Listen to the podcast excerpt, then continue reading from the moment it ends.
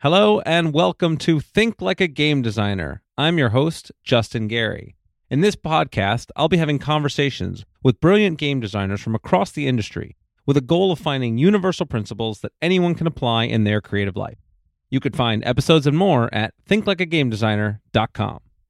In today's episode, I have a magical conversation with Michael Borys. And when I say magical, I mean that quite literally. In addition to being award winning designer and a senior VP of interactive design at the Animal Repair Shop, Michael is a magician and he actually has a residency at the Magic Castle in LA. I'm very excited to go see him there. He has worked with Disney, Warner Brothers, Microsoft, Activision, Paramount, Sony. He's worked with the Batman brand. He creates interactive experiences for live events, as well as some pretty imaginative virtual reality or augmented reality style games that you can play at home. So, this was a super fun, really cool conversation. Michael really charmed me with his incredible storytelling ability and his great insight into what makes incredible experiences for people. He actually walks you through one of his more famous experiences that he's created here on the program. I really loved it. I felt like a great instant connection. I'd never met him before this call,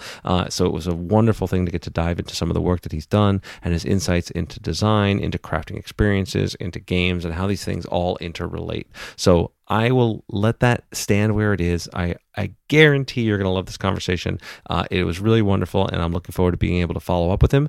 But without any further ado, here is Michael Borys.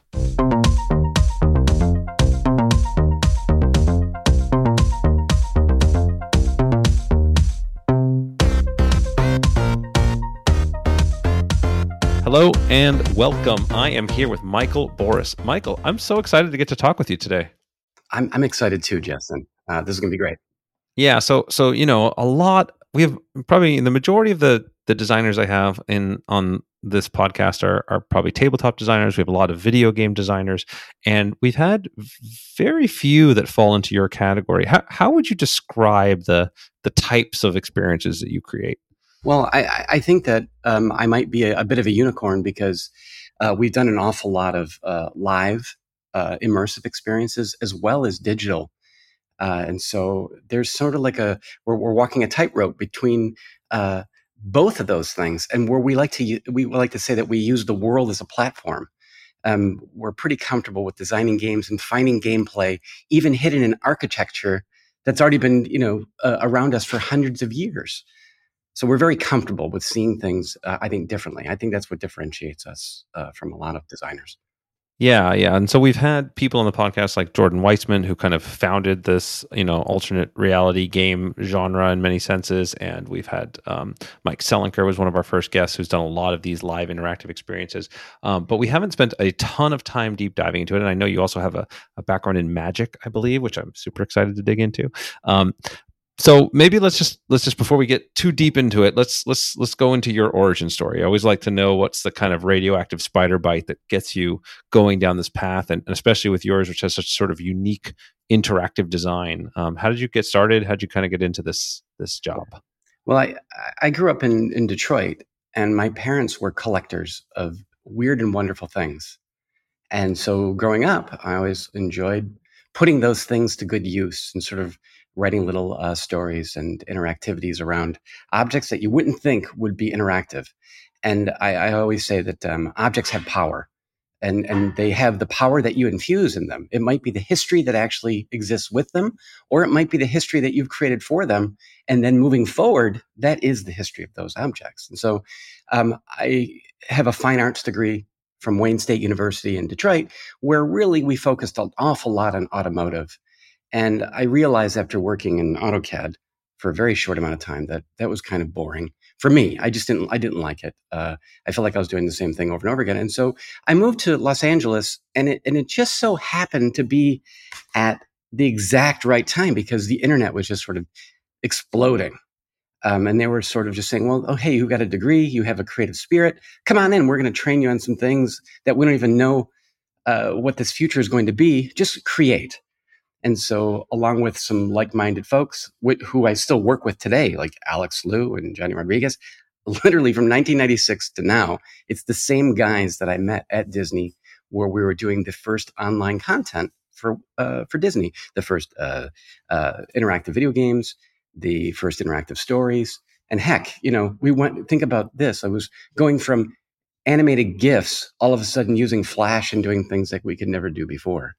And because we were doing what was, you know, cutting edge for the web, that's why we got invited to the table for like a lot of Imagineering uh, meetings and uh, got to talk about theme, you know, park and how uh, gamification can happen within rides. We got really lucky to be trained in an area that nobody knew what was going on. And so after working at Disney and sort of cutting our teeth on telling story, which is really what we like to do more than anything, um, I went to Warner Brothers where I was their senior game designer for uh, mobile and web. And we did i think 70 plus games over the two years that i was there and that was fantastic. I felt like every job that i've ever had i didn't deserve being there until a year or two after being there. But nobody could have said that before they hired me because the thing didn't exist before we did the thing if that if that, if that makes sense. Yeah, yeah, you're at the cutting edge, so you have the most experience. It's sort of like how I feel now with all the uh, the AI experts out there, uh, where it's like it's so new. Everybody, if you've done it for two months, you're an expert now. So uh, it's it's pretty interesting. You're, you're, you're absolutely right about that. you know, and, and so after working Warner, I worked at you know Nickelodeon to try my hand at doing some background uh, uh, design uh, and painting. And though I liked it, it wasn't as fun as the interactive and that is when um, the same team that I started working with at Disney introduced me to Jordan Weisman, who you met, uh, mentioned before, and Elan Lee, who started 42 Entertainment, who created the first ARGs. Like they did, you know, uh, uh, um, what was it called? The Beast for uh, Steven Spielberg's AI.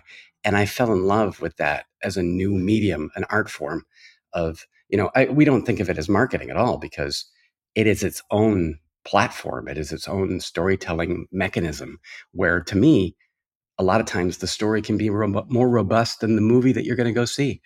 And so that's where we really, really uh, uh, fell into this beautiful spiral of learning and being able to explore, and yet a new platform where we did the Why So Serious campaign for The Dark Knight and uh, Flynn Lives, uh, the campaign, a year and a half long campaign for uh, for the new Tron movie. I, I just felt like it was just a constant uh, learning exercise where we got to spread our wings and do something that no one else has done, but we were trusted because of the project that we did in the past. Wow. Okay, that was that's an impressive, uh, f- uh, less than five minute encapsulation of an incredible career. Uh, I, I I normally, well, I'm gonna cut and go back uh, because there's a lot of things I want to unpack from there. But uh, really, uh, incredible, impressive. Obviously, huge brands, huge impacts, and and and I love you know, kind of what you talked about, you know, you're sort of on the cutting edge and therefore you're not qualified, but nobody else is. So, you know, you're kind of at moving forward. Like, what do you think either gave you that mindset? You know, what, what was that like, especially when you're kind of first jumping in, right? You're first going from in LA and going to work for Disney. Like, how do you open that door even in the first place? That's a great question, uh, Justin the the door opening you know some of it can be luck. Some of it can be one little nugget that's in a portfolio that is different from i think what other people have that make them think well okay this guy thinks a little bit differently. It's timing of course. Um, and uh, and in my case i was lucky enough to know somebody uh, who happened to have gotten a job two weeks before i moved out and it was my roommate who was the brother of a friend uh, who just so happened to also be a, a, creative who trusted in me. And the truth is, Justin, when I first uh, applied to Disney, I, I wasn't accepted. And so uh, I went back, I looked at the portfolio of my friend that was accepted and mimicked the unique things that he did. Okay, so he had two logos, he had a show concept, he had uh, illustrations of, of, of classic Disney characters and classic Warner Brothers characters, and I sort of not copied his work, but copied the format. Went back, interviewed with another group, and then got the job because I understood format. I think it was about knowing what it was that was going to sell me to the place that I wanted to be in the first place. And then after that, my work just sort of spoke for itself moving forward. Yeah, that's great. So yeah, the the the the spiral effect that happens, the sort of virtuous cycle of once you've started to do good work, you can use that to leverage trust to do more work, and and and that makes sense. But I love the the little bits there, right? Obviously, you know, everyone that's successful, if you don't acknowledge that, you know, luck and timing are part of it, then you're deluding yourself or everybody else. So it's it's great to acknowledge it. But there's these these little things that you can do to make luck more likely, right? You can set yourself up for luck. And this process of modeling success is one of the simplest formulas, right? You found your friend that had did it and got in and you saw what they were like. And and I imagine that you're applying this as well. I'd love to maybe there's a, there's a way to, to do this, but correct me if I'm wrong. But you know, you apply this when you move into a new design genre too, right? If I'm going to design a new category of game, or you're doing new things for the web, you can model a format of something that you've seen in another genre or that's similar in category and bring it over. Is that you know when you're sort of pushing those boundaries and starting to just you know at the core of it you're telling stories no matter what you're doing how do you how do you think about that when you push to and you could pick any example from history when you're pushing to web when you're pushing to mobile like where where do you when you approach a new medium how do you kind of work your way through it? I think i think to create something new i mean of course you're looking at everything that came before you and you're studying the new thing that you're going to be doing and seeing everything that was built and there's no question that you're you're taking a little bit of the seasoning from here and there uh, to bake your whatever your your your your new recipe is going to be. Uh, it's life and it's experience and it's constantly looking and researching and and and uh, and and as long as you have the new unique story even if you're trying to mimic something exactly you can't help but make a new uh, a new beast at the end mm. because uh, I think it's very very difficult to copy if you wanted to, but as long as you're looking at everything in the world, you know uh, you're going to come up with something wonderful. I think. Right. Yeah. Pulling pulling the best from what's out there, and you know, bringing your you can't help but bring your own personality, creativity, and you know, kind of expression through the work that you do. Um, I, I I'm really uh, so is all of the brands i mean you mentioned a lot of huge brands and huge things. Have you worked um, exclusively on uh, kind of pre-existing brands and ip have you built your own ip like how do you think about those and how do you when you're expressing like the world of disney versus the world of batman in a new medium how do you how do you approach that versus maybe something smaller or something that you've created? Well you know when you're working at disney or warner brothers there's an agenda right like when I first started at Warner Brothers, it was all about the new Looney Tunes push that they were doing for uh it was NBA Jam. I think that was the movie for that. And so all of a sudden everything in my life was was was all Looney Tunes all day every day. And then it was Harry Potter. And so it was a year of nothing but designing those games. It's not like they were saying, Michael, what are the beautiful stories you want to tell and what are the what's the amazing IP you want to bring to the world? So you had to do what they wanted you to do. Now, in spare time, Yes, constantly stories are being written and experiences are being uh, created. Uh, and so there's one that I'd, I'd love to talk about, and it's called The 49 Boxes. It's a, uh, I was invited to a, an underground magic community experience called uh, Beyond Brookledge. Now, Brookledge is a vaudevillian society within Los Angeles uh, where magicians from around the world they come together and they put on between a one to three day experience where everybody gets 15 minutes in the spotlight where they perform for each other. It might be tap dancing, it might be uh, uh, singing, it might be comedy, it might be the best magic you've ever seen. But whatever it is, if you slept for one of those hours during those three days, you've missed something remarkable. And so I was invited to this three day gala where I, I was witnessing things I didn't even know existed in the world by who are the movers and shakers of the magic world, including like the Penn and Tellers of the world, you know, in magic, etc. Dick Van Dyke might, you know, do a, a, vaudevillian show at this party. And after the experience, I was uh, I was sat down by the people that ran the experience, and they said, "Hey, what'd you think?" And of course, I'm in tears because it's just amazing. And they said, "Well, we didn't bring you here for three days." Just to have you have a good show, we want you to do something next year if you don't mind, because we know what you do for a living. And so for that next, the next 11 months, I would work my day job with Alex and Johnny and Susan Bonds at, at 42 Entertainment at that point.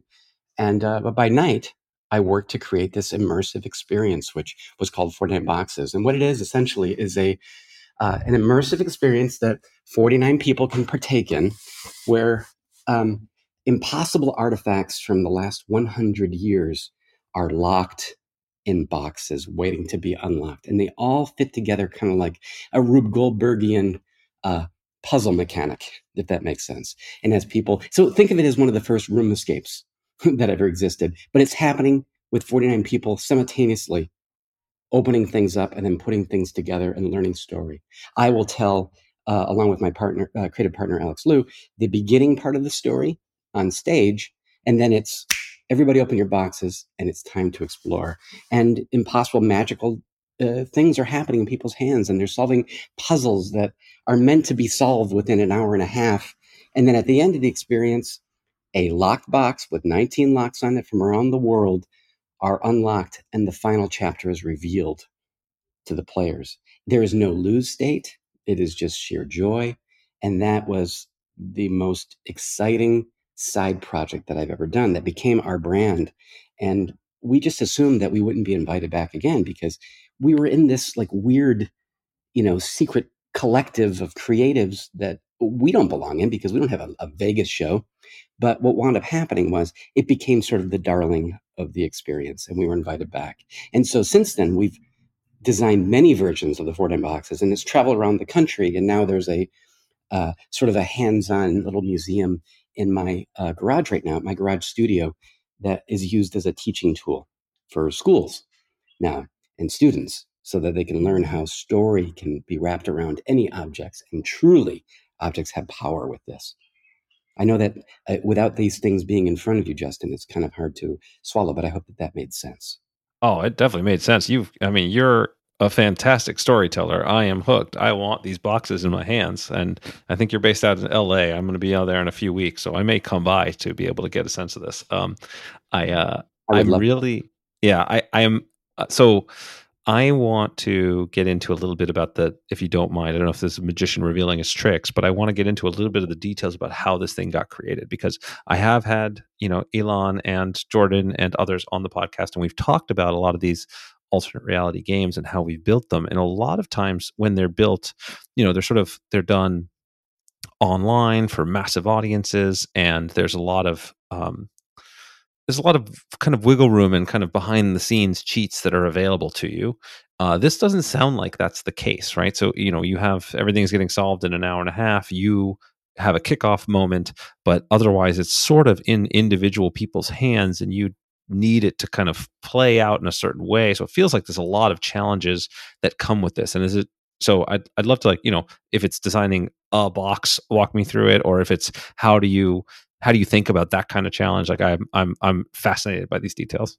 Well, I'll tell you this. You know, working with uh, Jordan Weisman and Elan Lee for the few years that we got a chance to uh, work together, I learned a lot from them. You know, and it was one thing that we learned about, and it's designing contingencies mm-hmm. into everything. Um, if you're doing a live event, for example, and you have a hot air balloon experience, what happens when you have record winds that do not allow the hot air balloons to go up? but you need an event to happen, you know? And so we always have a back pocket solution to things just in case. You just don't know. Plus, what I didn't mention is that Alex Liu and myself, who are both pretty good uh, with our hands, and we and we know the story, we know all the interactive uh, experiences and all the puzzle answers. We walk around as shepherds. We are essentially the hint system that is uh, drip feeding information on a need to know basis but we're always doing it from the standpoint of we're learning as the people are learning, if that makes sense. So that it yes. doesn't seem like we're uh, we're uh, you know omniscient gods. We we don't know. We've never seen these things because no one's ever seen these before. I you know as well as us, and so that is how we handle the live experience. Something like uh, the product that actually we're working on right that we just finished right now. There is a built-in hint system like you would have in a video game uh, that gives you progressively more obvious hints that gets you to the answer without giving you the answer. That's the um, that's really the the the secret behind that. For yeah, sure, that makes that makes a ton of sense. That makes a ton you, of sense. When you literally have a thousand objects, keys, boxes, you know, pieces of paper, uh, things that have to be noodled that are working simultaneously, you're walking several tightropes at one time because you can't be everywhere at all times. No show is the same from one to the other. And it's an interesting thing, you know, to, well, people say, well, how do, how do you categorize something from difficult to easy? Well, the truth is, it depends on who's looking at a thing. Because if I don't speak Italian and I'm looking at something that requires that, I'm going to have a lot more difficulty than someone who is native, you know, to Italy, right? It depends on uh, uh, what knowledge you have before you've come to the experience. It's that who wants to be, uh, it's that uh, uh, slumdog millionaire paradox, right. right? Where, you know, anybody can win the million dollars if you're lucky enough, right? Yeah, and and for those that haven't seen the movie, it's uh, you know basically there's there's some unique background traits of the protagonist that give them the uh, the answer to some puzzles that they wouldn't otherwise have. So, um, yeah, that makes sense. Uh, I think that the uh, yeah that idea of having kind of contingencies, that idea of having like layers that you can reveal and or not depending on your audience i think is really critical. I think anybody that's played an escape room you know they're super popular now um, it has had this experience and you know there's some people like Elan who are super committed and very escape room aficionados. They don't want hints. They want to speed run the thing. They want to get it done. Uh, and then there's other people like when i go with my family where oh my goodness do we need all the hints we can get? because it is uh, it is a is a painful mess in there. And so being able to cater to that is uh, is key yeah, and, and, you know, one thing, Justin, is that uh, the one thing I learned with, with the the thing that those guys, Jordan and Elan, pointed me to that I never knew existed was what's called the MIT Puzzle Hunt, and that mm-hmm. is a you know a group of geniuses who have created a puzzle hunt for a group of geniuses, and they're sort of flexing their their uh, their intelligence muscles to each other, and it might take three full days to finish this thing. And it might take a team of 30 people who are working around the clock, taking breaks to sleep, you know, maybe one hour every day. And I, was fascinated by this and the, me- the mechanisms because that was the closest thing to the first ARGs that ever existed. And so when we were looking at those things, we were saying, well, how do you take that magic, but make it consumable for anybody? How do we make everybody feel really smart and how do we make something doable for people within the hour and a half like you said? And so it's not about creating puzzles that are so darn difficult that it's going to take 10 people to do it. Uh, we're working with people like a like a dance right? We want people to trust us. We want people to feel smart. And uh, there's atrophy in puzzle solving if people aren't solving quick enough right? Um, we often will get hired by a client where they'll say our you know, our people are very, very smart. They're the smartest in the world. They want to be challenged. Make these as difficult as possible. Whenever we listen to that, there's a little bit of a backfire that happens because uh, people want the other side. They want more, more meaningful, and they want to feel smart.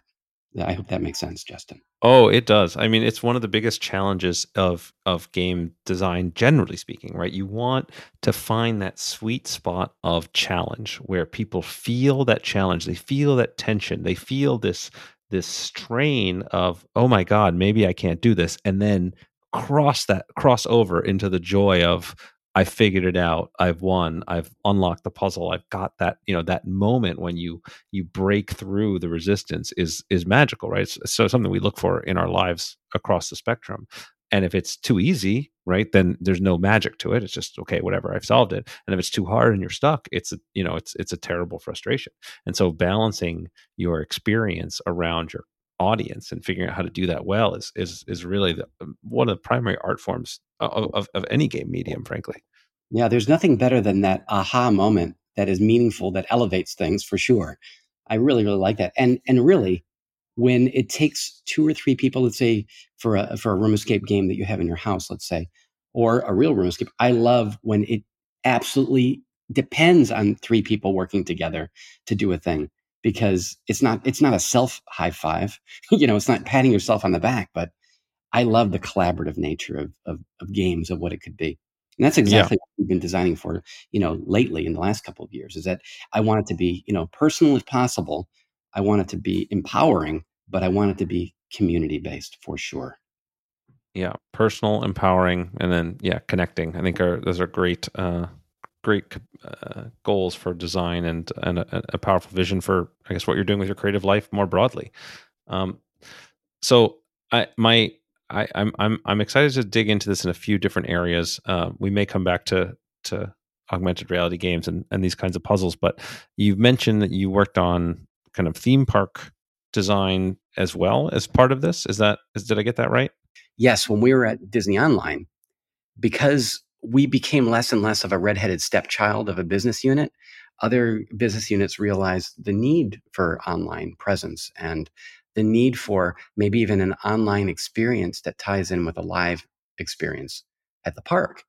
So when you're when you're thinking of if you remember Virtual Magic Kingdom as an example, there were there was a trading card game that we worked on that was delivered only through Tomorrowland at Disney uh, at the Disney theme park that tied in all the parks and things like that. That that tied into if you remember Habbo Hotel, that that game mm. where people can go through and be community, uh, have a community online and and build their rooms. It was so, it reminded me of Animal Crossing without the chores, where you could build your own space and it was you know Disney theme and things like that.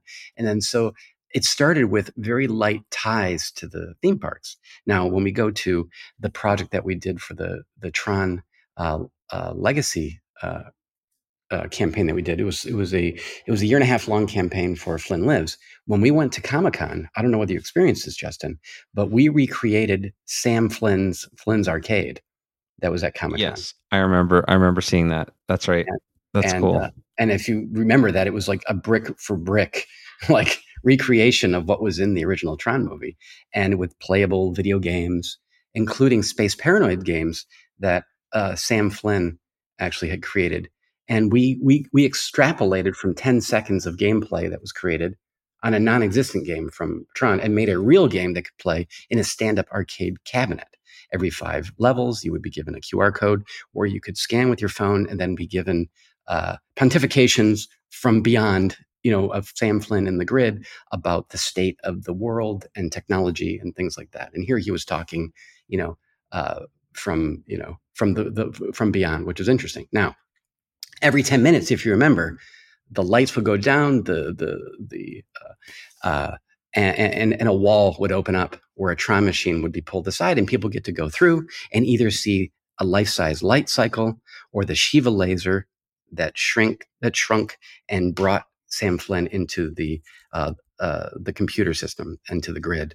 And then eventually people got to go into a giant end of the line club where you would see a 40 foot you know led wall where they could show trailers and have interviews and things like that. It was a, a very very immersive thing that would happen impossibly so at the comic-con where the players themselves unlocked it via a scavenger hunt. So when the imagineers when tony baxter and the imagineers saw that they they saw value in that beyond comic-con. They took that thing piece by piece and rebuilt it in california adventure. Uh, and it, there it stayed uh, for uh, a half a year to drive traffic and also keep people on the park longer. And so there was a version of the online or the the, the end of line club that we created and Flynn's Arcade. That's a great example, I think, of of uh, immersion that turned into a theme park attraction that brought more immersion. Yeah, that's incredible. What a what an amazing project to get to work on and, and build. How how much time did you spend putting all of that together? I mean, sounds sounds such an epic thing that uh, again, I mean, eventually it became an attraction, but it was it was entirely a marketing project, right? It wasn't itself monetized. It was designed to bring attention to the movie exclusively at the beginning. Is that right? That's exactly right. But I can't say that they didn't figure out how to monetize it because all the video games that were that were playable in that arcade were playable via tokens that people people could buy that were Tron themed. And there were six or seven different tokens that we designed for those. And so because of all the traffic that went in there, because who doesn't like an arcade, especially a retro arcade, they actually, I, I think that they did pretty well with that. So you you were asking about how how much work we did on that. I'll say we did all the work on it because it was online puzzles, it was printed puzzles, it was uh, physical location experiences, you know, with dead drops of, you know, Velcro Tron wallets that have information and trading cards from the 1980s that players would scan, put on put online, and it would unlock content for the world because that's the way ours work. Um, because I lived through that movie and that whole that was one of my favorite movies growing up. It was such a fun thing to create new experiences and new ways of using light cycles and recognizers from that world to create interactivity, both online and and you know virtual space and and of course those, those those physical places. The same thing with Alex and Johnny. I mean, we just were in hog heaven. That's all we did. That we lived that for a year and a half. That is, yeah, that sounds like an amazing dream come true. I know I, when I first started working in game design, I was working on Marvel and DC Comics uh, trading card game, and it was like this you know this just really cool experience for me because I'm oh my gosh. I, I, grew up reading these comics and now I get to decide you know you'd always talk as a kid who wins in a fight you know Batman or you know or or Wolverine and it's like okay well now I'm gonna figure it out I'm gonna make them fight and let's go uh, yeah. And you're, you're, blessed right you realize you're blessed as it's happening right yeah yeah it's it's a, it's a wonderful thing and, and you know and there's all these different um, in, that's what I kind of alluded to earlier. There's these sort of different, uh, incredible opportunities as well as challenges that come when you're working with these iconic IP, right? Like, so, uh, you know, I would, I'd love, you know, if there's any specific stories that come to mind for you, I'd love to hear them. But this, you know, okay, we have to live up to all of these expectations that people have of this is what Tron is like, this is what the experiences are supposed to be, this is how it was. So you're, in sense, having to play inside this box, and you know, creativity breeds constraints. So there's tons of room to do that. But working with IP like that carries a lot of weight to it, as opposed to when you're kind of building your own thing and you can you know mix and match and you know you're you're sort of setting up the expectations as you go. Are there you know it, whether there's a story around like what that initial brainstorming and design was like for for be it the Tron project or something else that comes to mind or where you felt the kind of interesting tension of being true to the constraints versus creating a new experience on your own um, one of the most important things for us in uh, in game design is letting the players feel like they are citizens of whatever the experience is that we're playing. And so, for example, for the Dark Knight, when we were telling the year and a half long story for Christopher Nolan's uh, uh, movies between the first and the second movie, uh, we wanted people to step inside Gotham, to touch Gotham, and to actually become citizens. I mean, I mean, heck, during the experience, they actually got voter ID cards and they got an address for Gotham City so they can actually see in a map that they would build over time exactly where they lived in Gotham. And one of my favorite experiences that spilled out into the real world that gave people agency and control of the situation was uh, this experience that dealt with cakes across the country. So it all started with a really simple experience online. You know, uh, carnivals where you have a hammer and you try to th- uh, swing it as hard as you can at a base that drives a, a, a lead bit up to hit a bell. Well, we did that online so that no matter what, you would win every time. And over the course of the day, you'd win different types of of uh, of stuffed animals, but not just any stuffed animals. These were treated by the Joker. They, it's like they were they were driven over by a car. They were stained. They were oily, and even stuffing was coming out. And if you look close, you could click the little note that was inside the the stuffing, and it would give you a GPS coordinate without any uh, much instructions except go to this location, go inside the building that's in this location, and ask for a package uh, that's there for you, and say that your name is Robin Banks, which is pretty funny, actually. Love it. And so, over the course of the day, these players would race to these random locations, and if they couldn't get to those locations, they would call their friends who weren't on the website, going, "Look, do this on my behalf." And so they became um, the experience as foot soldiers to spread the word of what this thing was. And there was just a fever at this time. And so imagine uh, the players realizing, hey, there's a pattern here with these GPS locations. These are actually bakeries across the country.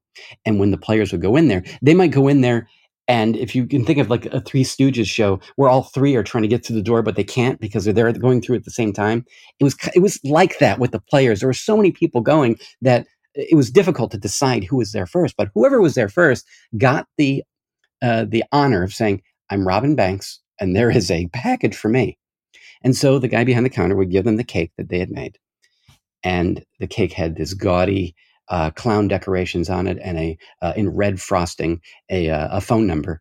And then when they would take the cake outside or to their car, along with the friends and all the other people that had been there who weren't necessarily winners but are still in Gotham and are still Joker's henchmen, they dial that phone number and the cake starts ringing. It starts buzzing frantically.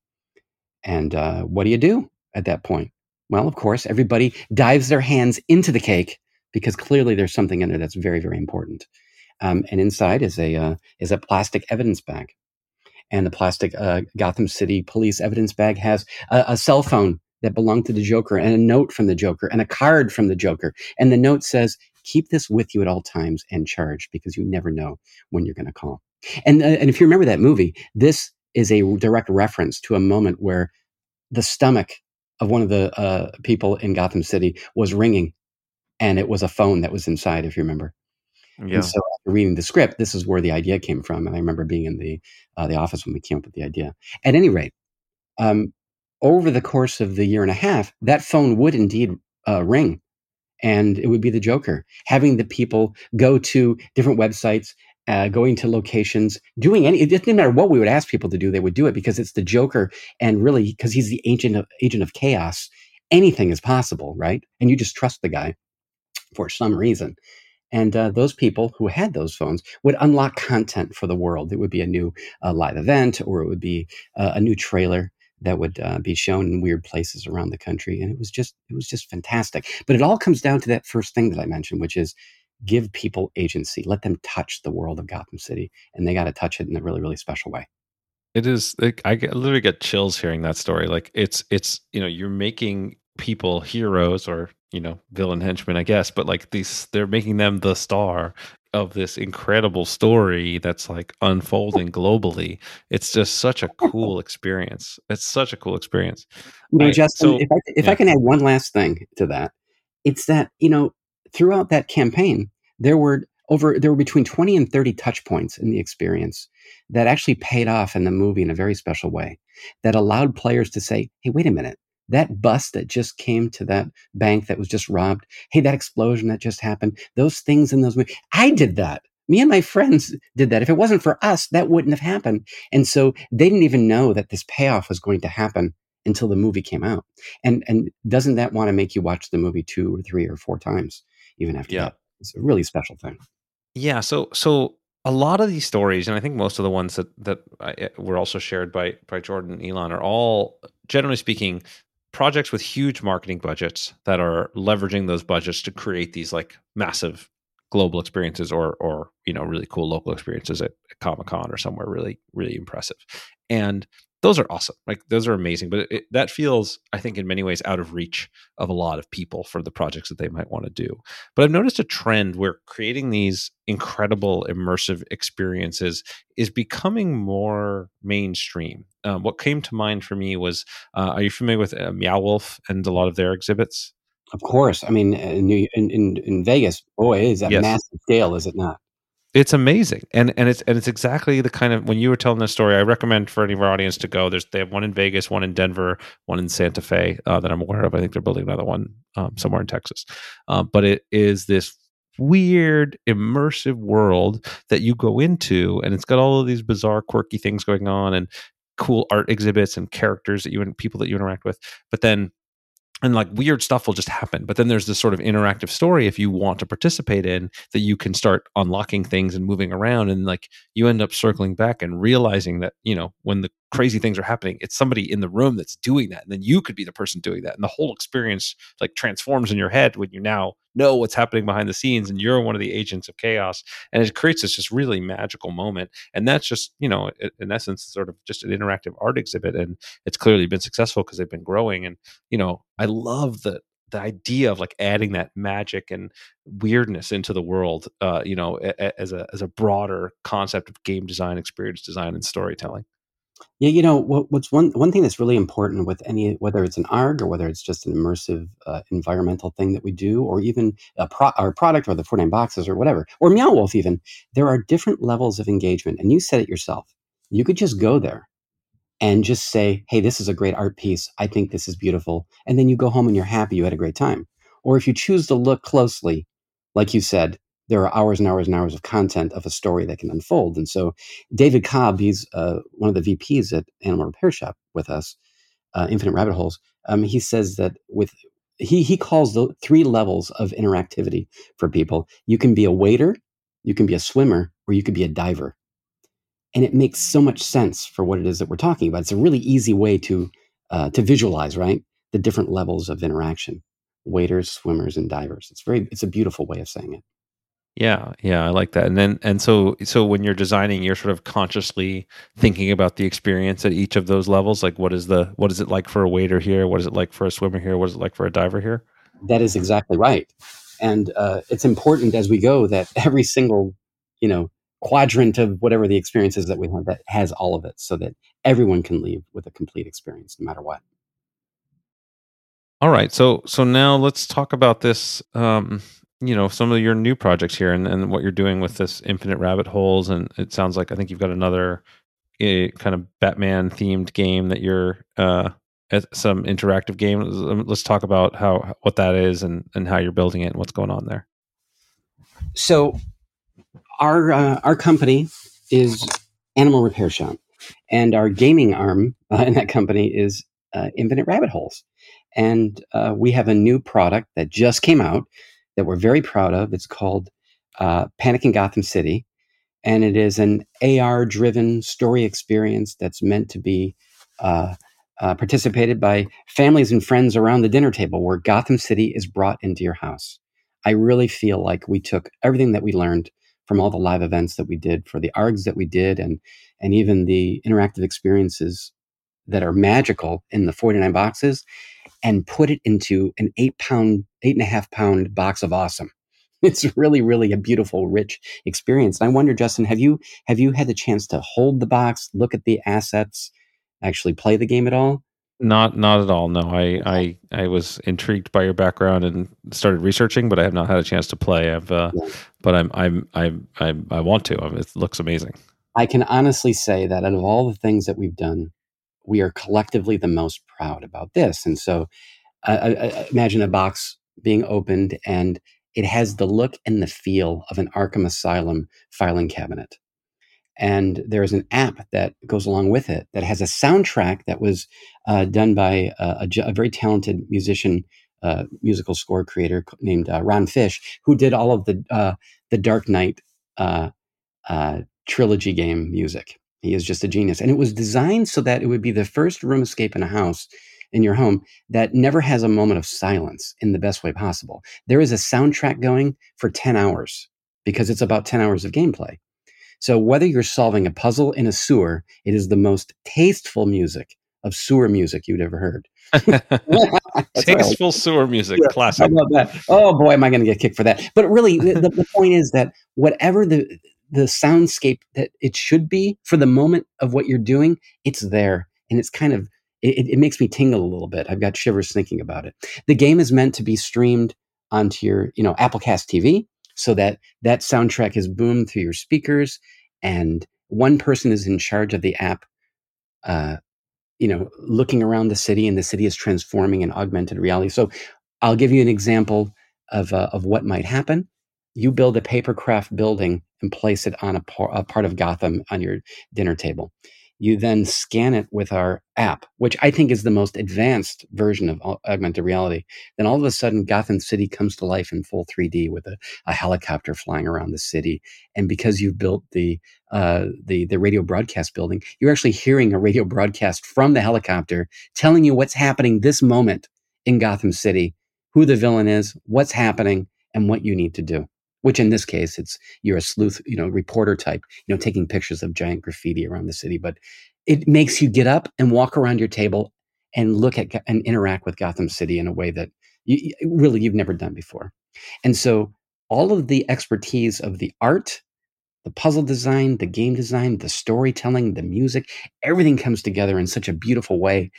And, and what, what i would say is a disney quality experience um, eh, but like an ARG in your house where you get to step into Gotham City. And when I say step into Gotham City, there is a moment, you know, I don't want to give away too much, but you literally spawn something in your living room and you literally step into a room in Gotham City and interact with it in a way that you've never done before with your phone. it's crazy. Yeah.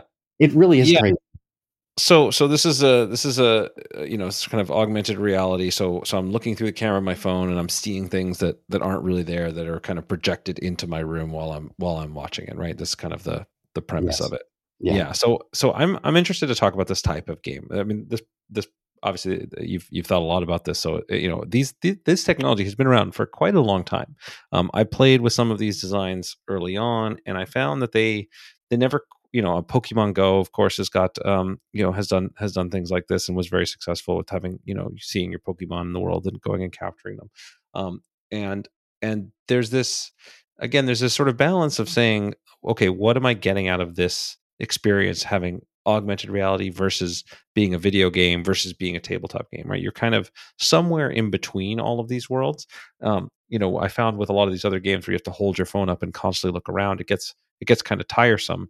Uh, here, it sounds like you're kind of shifting between maybe solving a paper puzzle, then looking around your room for something, then moving into something else. Like, how how do you balance that? You know, the the sort of joy of interactivity of being in a room and playing with tactile things versus the magic of what can happen from my phone versus you know this kind of unlock and you know ambiance experience like it seems like there's a lot of pieces that you're trying to make work well together that each present their own challenges that's a really good question justin you know because we too have seen a lot of ar experiences and you're right it's been around a long time and uh, a lot of times it feels like oh it's kind of gimmicky a little bit it's like okay there's a dragon in my room but but but it doesn't go beyond that like uh, what what what is the why for that to happen yes right? exactly and, and so all the puzzles that we have you know sometimes it's digital yes sometimes it's straight up you know ar but a lot of times it's paper that's being or beautiful cardboard pieces that are beautifully printed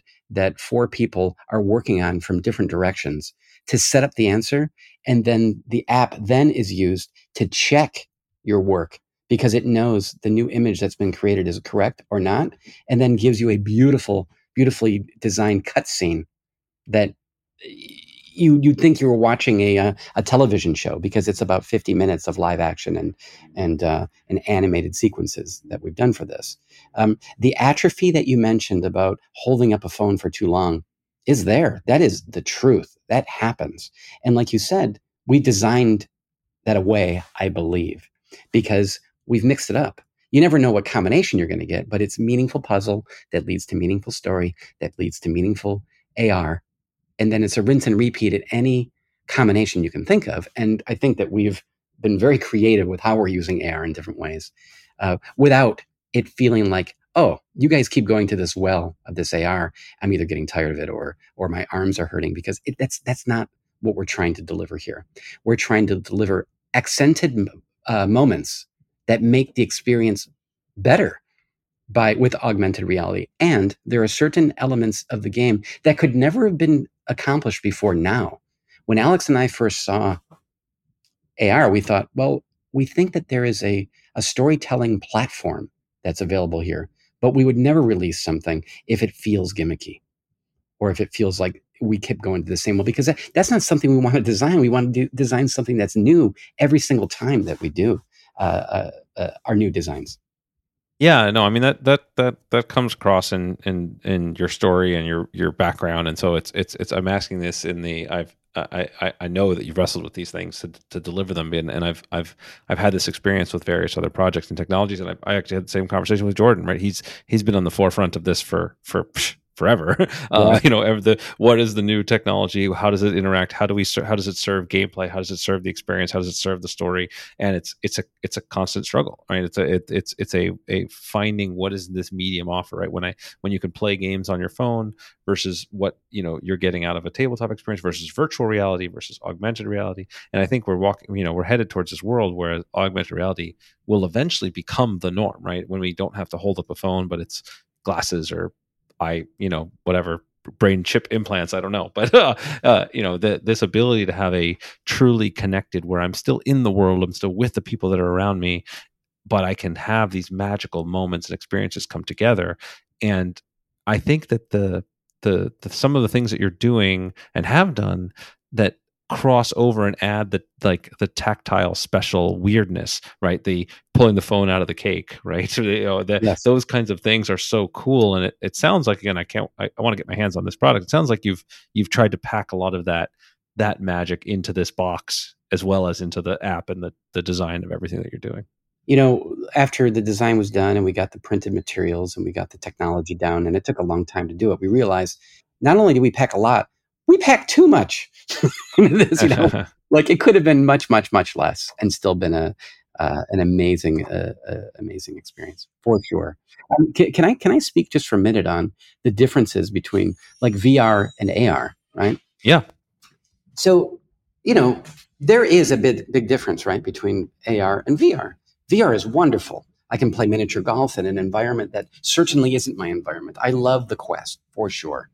Um, but AR is something that we like more because I like being able to see my cat in my environment, but I brought Gotham City into my home.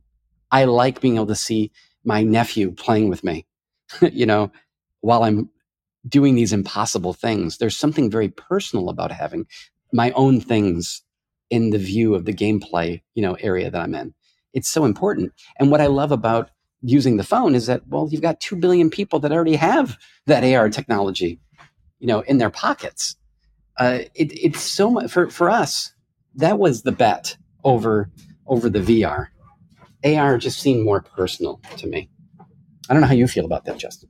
Yeah, no, that's I, I, kind of I feel like I kind of tipped my hand as I described it because yeah, I mean I've made I've made virtual reality games. We did a virtual reality version of Ascension. I worked on another game called Labyrinth, um, and and you know the more it, it is the, the the first five minutes of your of VR is like incredible. It's like this magical transformation. You're like, wow, that's this is so cool. And then I found my, you know, while it's still cool, it, my my my joy of it dropped dramatically over time uh, because I'm functionally cut off from the world and the experiences are cool, but not so much cooler than things I can do with people and with things, seeing my environment, seeing people around me. So of course, why I, I focus on tabletop games a lot because there's I still think there's just a magic to being around the table and being with people.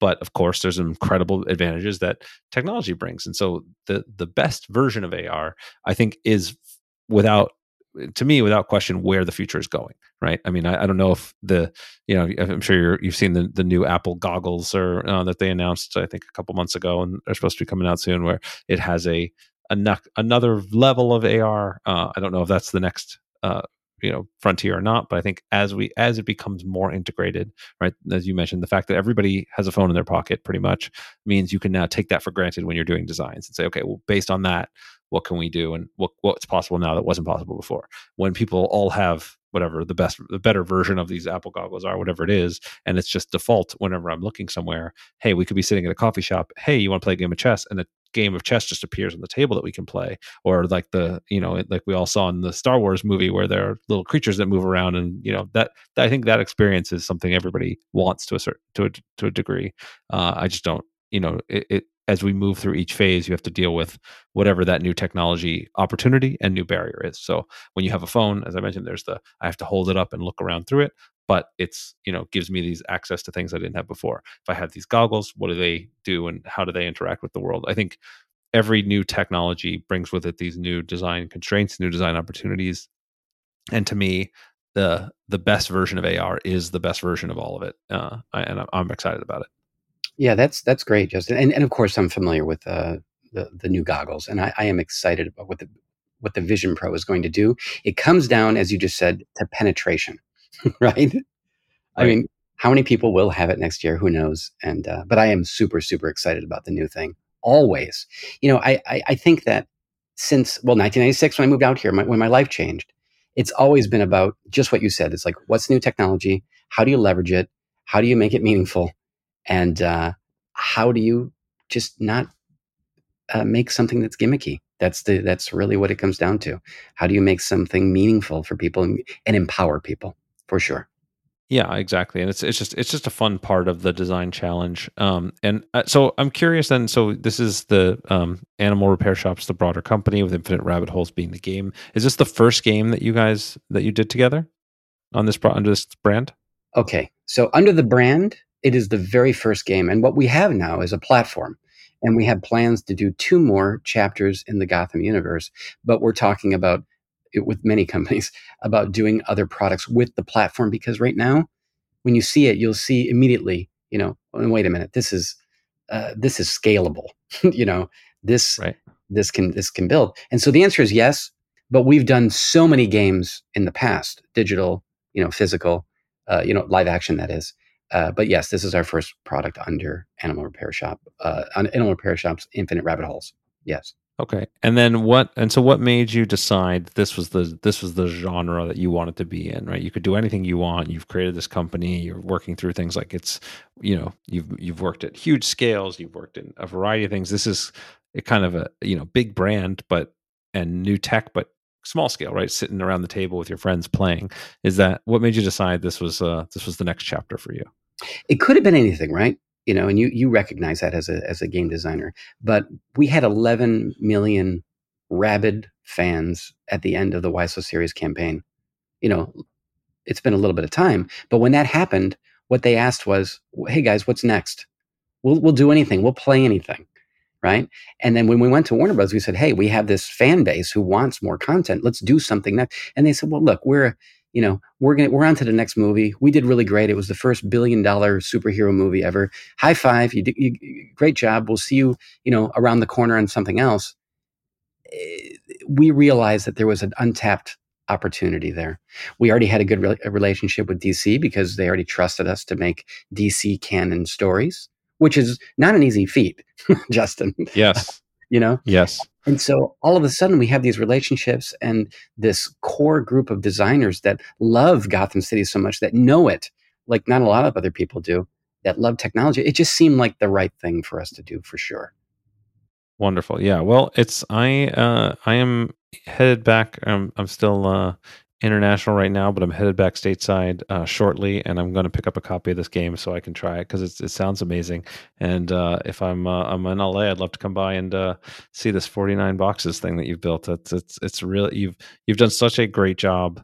I guess I you know where did you develop your storytelling abilities? Because I, it's every story you've told i didn't care where you were you you got me hooked you got me excited.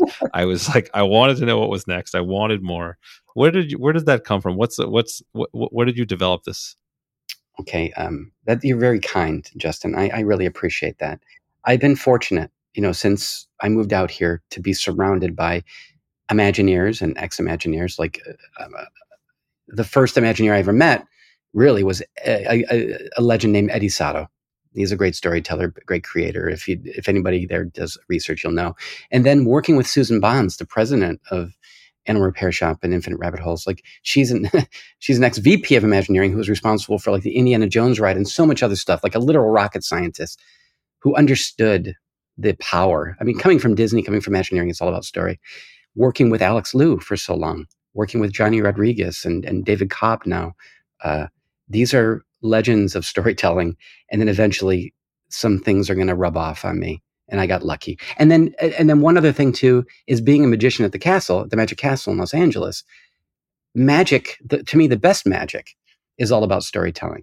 And so the more magic, good magic that I'm around, um, the premise becomes more important than the story. And I realize that. And so I just sort of have uh, uh, patterns that I've appropriated unconsciously, I think, that's how it uh, that's how it uh, it manifested, Justin. Thank you so much. I'm yeah, no, I well, and, and I and I want to, if it's possible, to to dig out a few a few lessons or things you can make conscious review because I know a lot of game designers, you know, and a lot of people that are in the industry who are who love the craft, they love creating experiences, but they have a hard time communicating their ideas in a way that's compelling. They have a hard time bringing their concepts to life in a way that lets them sell, that lets them, you know, really bring in audiences that lets them improve even the game and tell and tell the stories they want to tell is there anything that you comes to mind that of these things that you've picked up or ways that people could potentially improve in their own ability to to make more immersive versions of their story and bring people here's in. here's one thing i think that's some secret sauce right that, I, that i'll teach actually in, in my class and it's that the more that you can uh, tell a story around actual fact you can lie all you want but as long as it's based on something in history that is amazing, that is researchable, so that the player doesn't know whether it's fiction or whether it's reality where that line is, I think the more special something can be. And if that thing that you've researched is so impressive to you to the point where you're willing to uh, uh, devote your life for that year to tell the story in whatever way that you do, it's going to come through in the story that you that you tell. That's exactly what it is. If you have the passion for this thing that's based on truth, you can do whatever you want with that. And of course, it's going to, if you like the story and you like the experience, you, you're going to know that a million other people are going to like it as well. Yeah. Well, that, I I cannot uh, emphasize enough the importance of of having your own passion around whatever it is that you're creating. Right, that your enthusiasm will will shine through. Right, if you're trying to sell something you don't believe in, you know it's going to come across. If you're really excited about it that's going to come across. It is when you talk about there sort of being this kernel of amazing truth in an otherwise uh, you know made up uh, story is there can you give some kind of an example to make that a little bit more concrete? Is there something that comes to mind or that you use when you teach this to help people see the the magic behind the curtain? Yes. Let me tell you a story. Perfect. I'm going to tell you a story about a place that exists in Riverside, California, called the Mission Inn. Um, it is a beautiful uh, hotel, and it's Spanish themed at its core. And the guy Frank Miller that built it, he made his money selling oranges from his orange uh, groves that he had out there.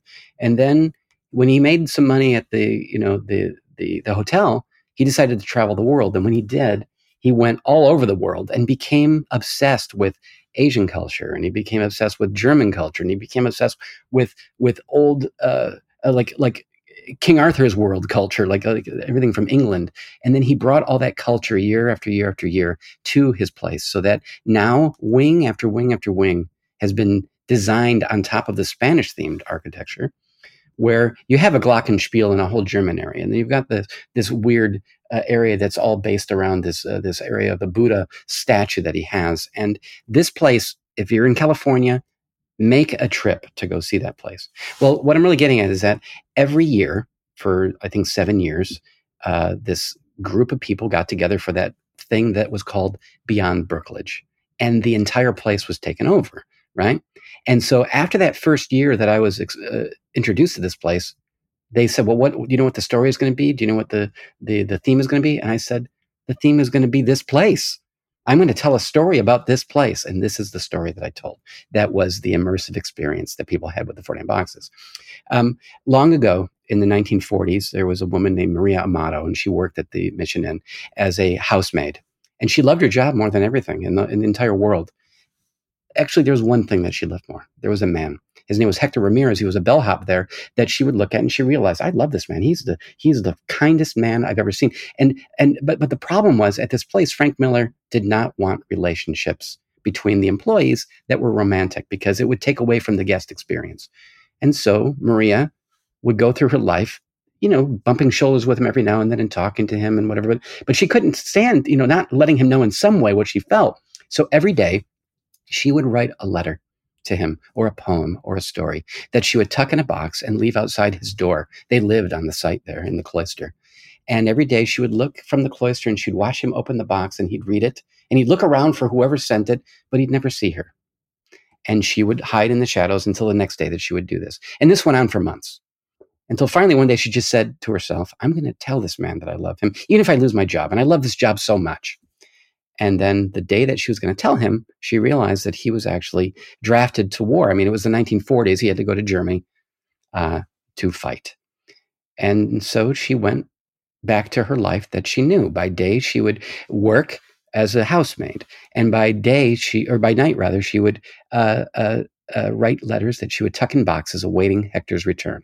And over the years, the one box becomes two, two becomes four, four becomes the 49 boxes. Until finally, 50 years later, um, the boxes have never been opened. They just sit in a crate with Maria Amato, you know, stenciled on it.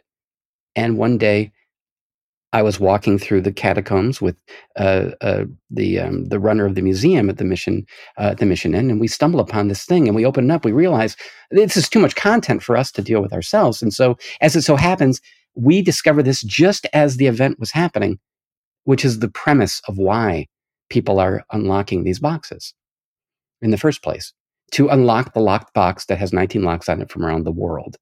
Now, players begin understanding the life of, of Maria.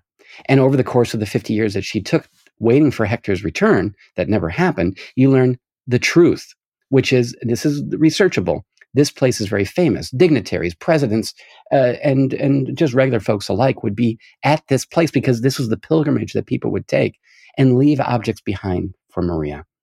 And so you might see uh, uh, a, a, scale that was used by um, the, uh, Mr. Hoover, who was uh, who did the Hoover Dam, uh, and that, that he would use in his mineralogist uh, job that he had that he would leave behind, or Spencer Tracy's um, silver Fabergé egg that had a decanter of, of, of wine inside that would be used, you know, to, for various puzzle unlocks because you would pour it over papers and and text would appear and things like this. And so you would have 50 of these interesting objects that all work together in that Rube Goldbergian way that I mentioned. Now, so at the end of the hour and a half, everyone is completed with their puzzles, their inner activities, and by now they've learned about Maria and all the people that she's met and how we're all sort of the same, you know. We all have this story of unrequited love, and there's these parallels that are in our lives that that match her life.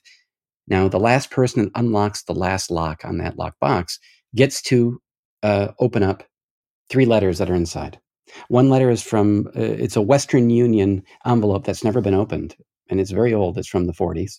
And when the person unlocks it or opens it up, and over the microphone they read, We regret to inform you that Hector Ramirez was shot in battle in Germany. And for his last request, he wanted Maria uh, to be given this letter written by him.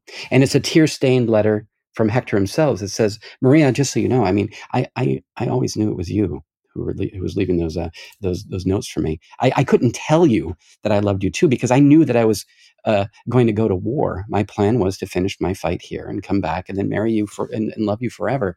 Just so you know that it was your letters that kept me alive this entire time. Um, and then there was a note from uh, Maria that says, um, there were so many of us during that time that got letters just like that. And I refused to open it because by my opening it, I would admit that Hector had been killed in battle. And because of that, he remained alive. And as a matter of fact, all that you just did to unlock everything that you unlocked, this whole story, keeps our love alive forever. And I thank you. Please find the special song that I've written uh, for Hector uh, for the return that never was. And just then, my wife begins playing the song with a violinist uh, in the rafters, and it's a song about secret love, which is what their whole story was about. This secret love at this uh, the Mission Inn, and I have to say that there isn't a dry eye in the house.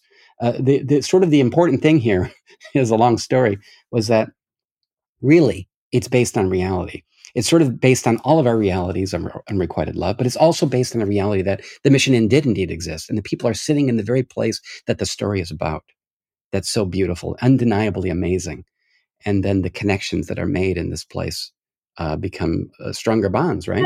Even married couples that are together i would imagine are appreciating each other more and i think that's the most important thing with with any game uh, that brings people together and makes people feel uh, uh, smart sure but uh, maybe liking life even more. Incredible. Incredible. Thank you so much for sharing that michael. That was awesome um, all right, so I, I've I, I, know we've we've run short on time here. Right? We've we've you've run you've been very generous with your time, and and it just such I could I could I could hear you tell stories for another hour and a half. Uh, but uh, for people, we've talked already about Infinite Rabbit Holes and the awesome new game Panic in Gotham City. Um, are there other places people can go to hear from you, learn from you? You mentioned you teach. Uh, where should they go if they want to hear more great stories from you or play more of your games? Well, if you uh, man, if you want to take a class, I'm teaching classes at uh, uh, Pasadena Art Center uh, right now for immersive storytelling and, and game design. Uh, but really, if you uh, if you if, look, if you want, reach out to me. How about that? At Michael at 49boxes.com or Michael at Animal Repair Shop, and uh, and that'll be the best way, I think. right from the horse's mouth. The plan is to be doing a little bit more speaking at conventions, and next year we're going to be at Recon uh, 24 and we're going to bring the uh, the 49 boxes there. And i'll see you at the magic castle as well Yeah, for some performances. How about that? oh now that's i will definitely take you up on that one. That's amazing. All right incredible. Uh, i can't wait uh, for as you know we had not gotten to meet before this. Uh, i am very excited to uh, get to meet in person and uh, and follow up because uh, yeah I, I feel like we are cut from the same cloth. You have done so many incredible things. I can't wait to see what's next. So thanks so much for your time Justin, this was an honor. Thank you very much. Have, have a good day. Thank you so much for listening. I hope you enjoyed today's podcast. If you want to support the podcast, please rate, comment, and share on your favorite podcast platforms such as iTunes, Stitcher, or whatever device you're listening on. Listener reviews and shares make a huge difference and help us grow this community and will allow me to bring more amazing guests and insights to you. I've taken the insights from these interviews, along with my 20 years of experience in the game industry, and compressed it all into a book with the same title as this podcast Think Like a Game Designer. In it, I give step by step instructions on how to apply the lessons from these great designers and bring your own games to life. If you think you might be interested, you can check out the book at thinklikeagamedesigner.com or wherever fine books are sold.